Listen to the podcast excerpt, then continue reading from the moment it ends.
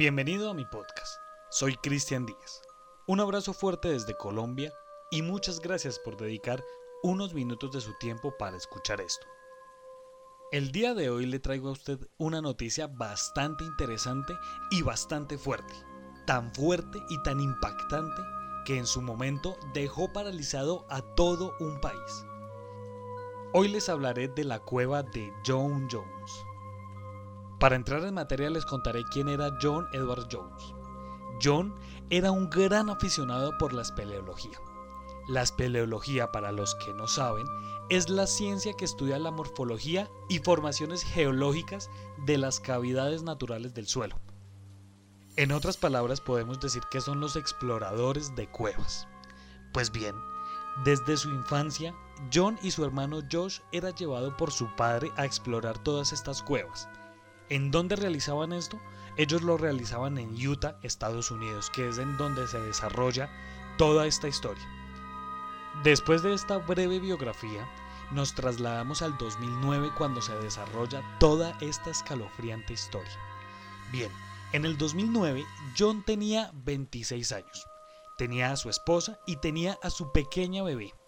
En ese tiempo, John estaba estudiando medicina en Virginia y volvería a Utah para pasar las vacaciones con toda su familia.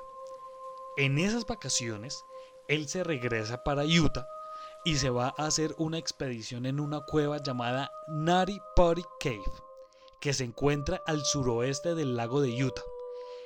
Esta es una cueva hidrotermal que recibía hasta 5.000 visitantes anualmente. Para los años posteriores a este, la cueva no tenía el suficiente control de las autoridades por lo tanto, muchas personas iban a visitar esta cueva, entraban a esta cueva a altas horas de la noche y nunca se tomaban medidas de seguridad. A raíz de que tantas personas iban a esta cueva, las autoridades decidieron cerrar las puertas y mantenerlas así un par de años. Este sellamiento, podemos decir, fue ocurrido en 2006. Sin embargo, en 2009, a principios del 2009, las puertas de esta cueva fueron abiertas y recordemos que John fue como a mediados de este año a pasar vacaciones allá. Bien, John se mete con sus familiares, entre ellos su hermano, se mete a atravesar esta cueva o a explorar esta cueva.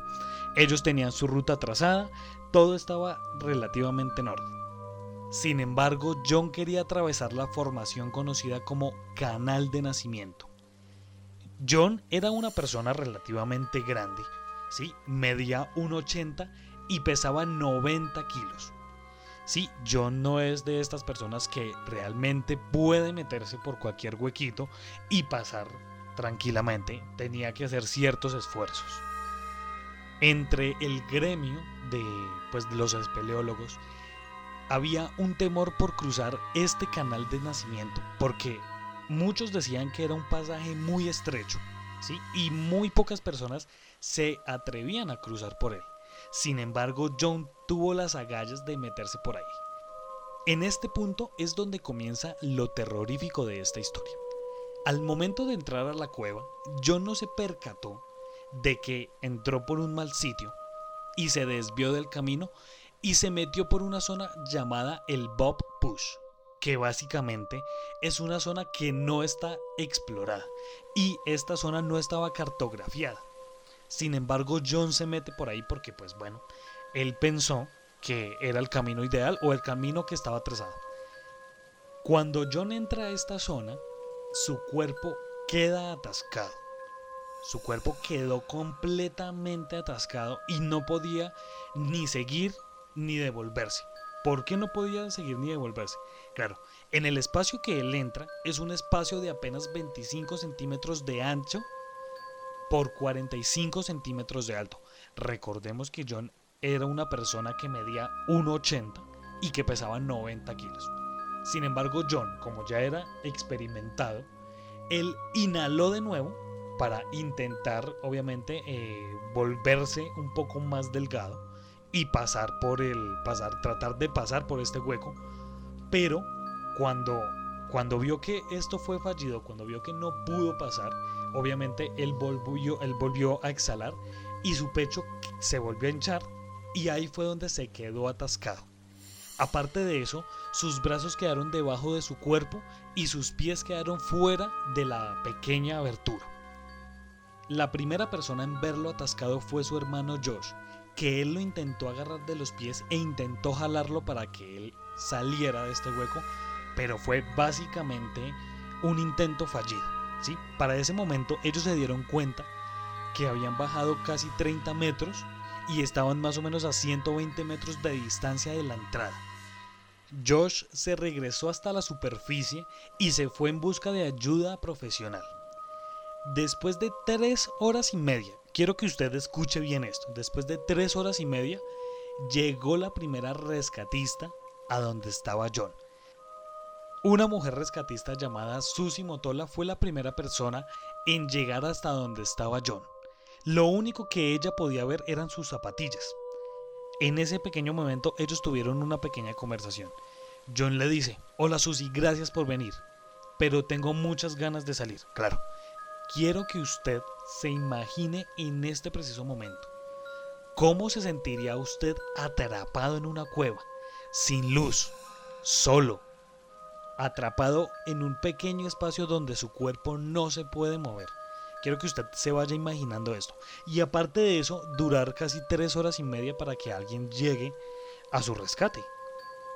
Este intento de rescate fue completamente fallido, ya que la rescatista no tenía los medios para poder sacar a John. Bueno, ella volvió a la superficie y con la ayuda de, bueno, el caso vale aclarar primero que todo que en este, en, este transcurso de horas llegaron más rescatistas para saber qué podían hacer. ¿sí? Al cabo de más o menos, escuche bien usted, escuche el dato que le voy a dar. Pasaron más o menos 24 horas y habían más o menos 100 rescatistas intentando sacar a este hombre de este pequeño hueco.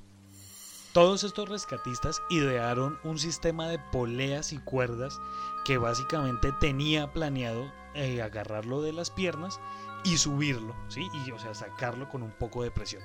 ¿Por qué intentaron hacer esto? porque en el 2004 dos personas estuvieron atrapadas en una cueva similar y en ese momento los rescatistas idearon todo este sistema de cuerdas y poleas y lograron sacar a estas personas, así como más o menos les comento, ¿sí? jalándolas, eh, pues obviamente con presión y con la fuerza de las cuerdas. ¿Cuál es la diferencia? La diferencia es que en el rescate que les comento del 2004, las personas eran unas personas con un promedio de estatura de un metro cincuenta, ¿sí? Y pesaban más o menos entre 60 y 70 kilos, que es una enorme diferencia a como, pues a como era la forma física de John. Además de eso, el cuerpo de John estaba en un ángulo de inclinación de más de 70 grados. La tensión en su cuerpo provocaba que su corazón trabajara con más potencia para bombear sangre continuamente fuera del cerebro. Pues usualmente Estando de pie recostado, la gravedad hace ese trabajo y el corazón no tiene que bombear con tanta fuerza. El equipo de rescatistas preparó todo el sistema de poleas y cuando éstas comenzaron a tirar fuerte para poder sacar a John, una de estas poleas falló y se soltó y toteó, se toteó desde el punto de anclaje y realmente dejaron a este rescatista sin otro plan con implementos, por así decirlo, producidos por el hombre, sin, sin herramientas.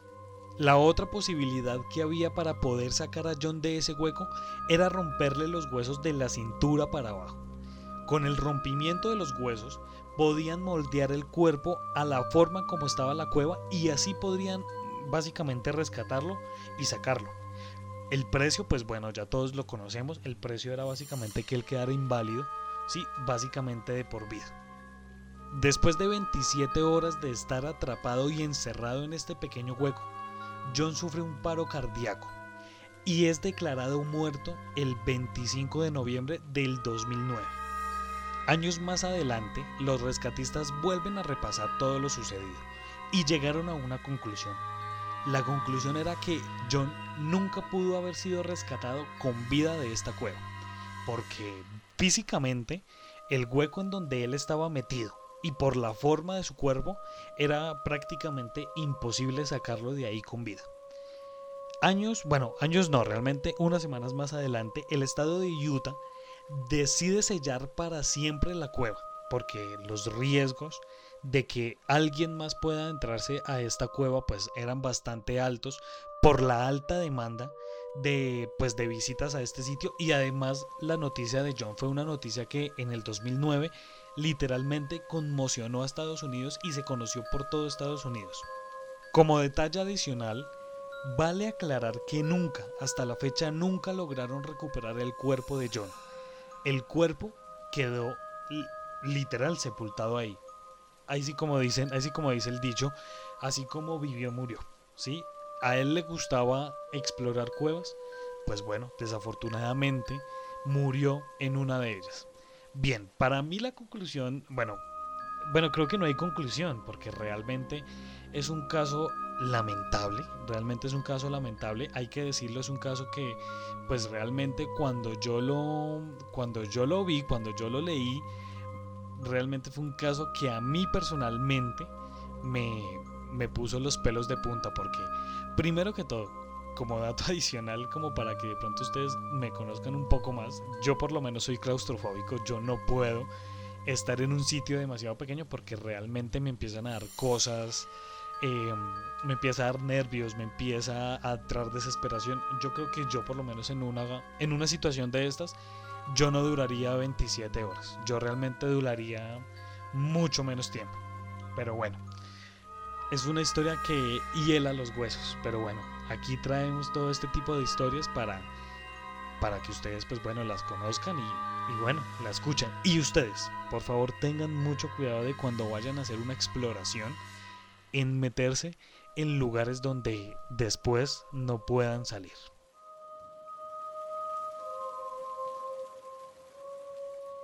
Muchas gracias por escuchar este podcast.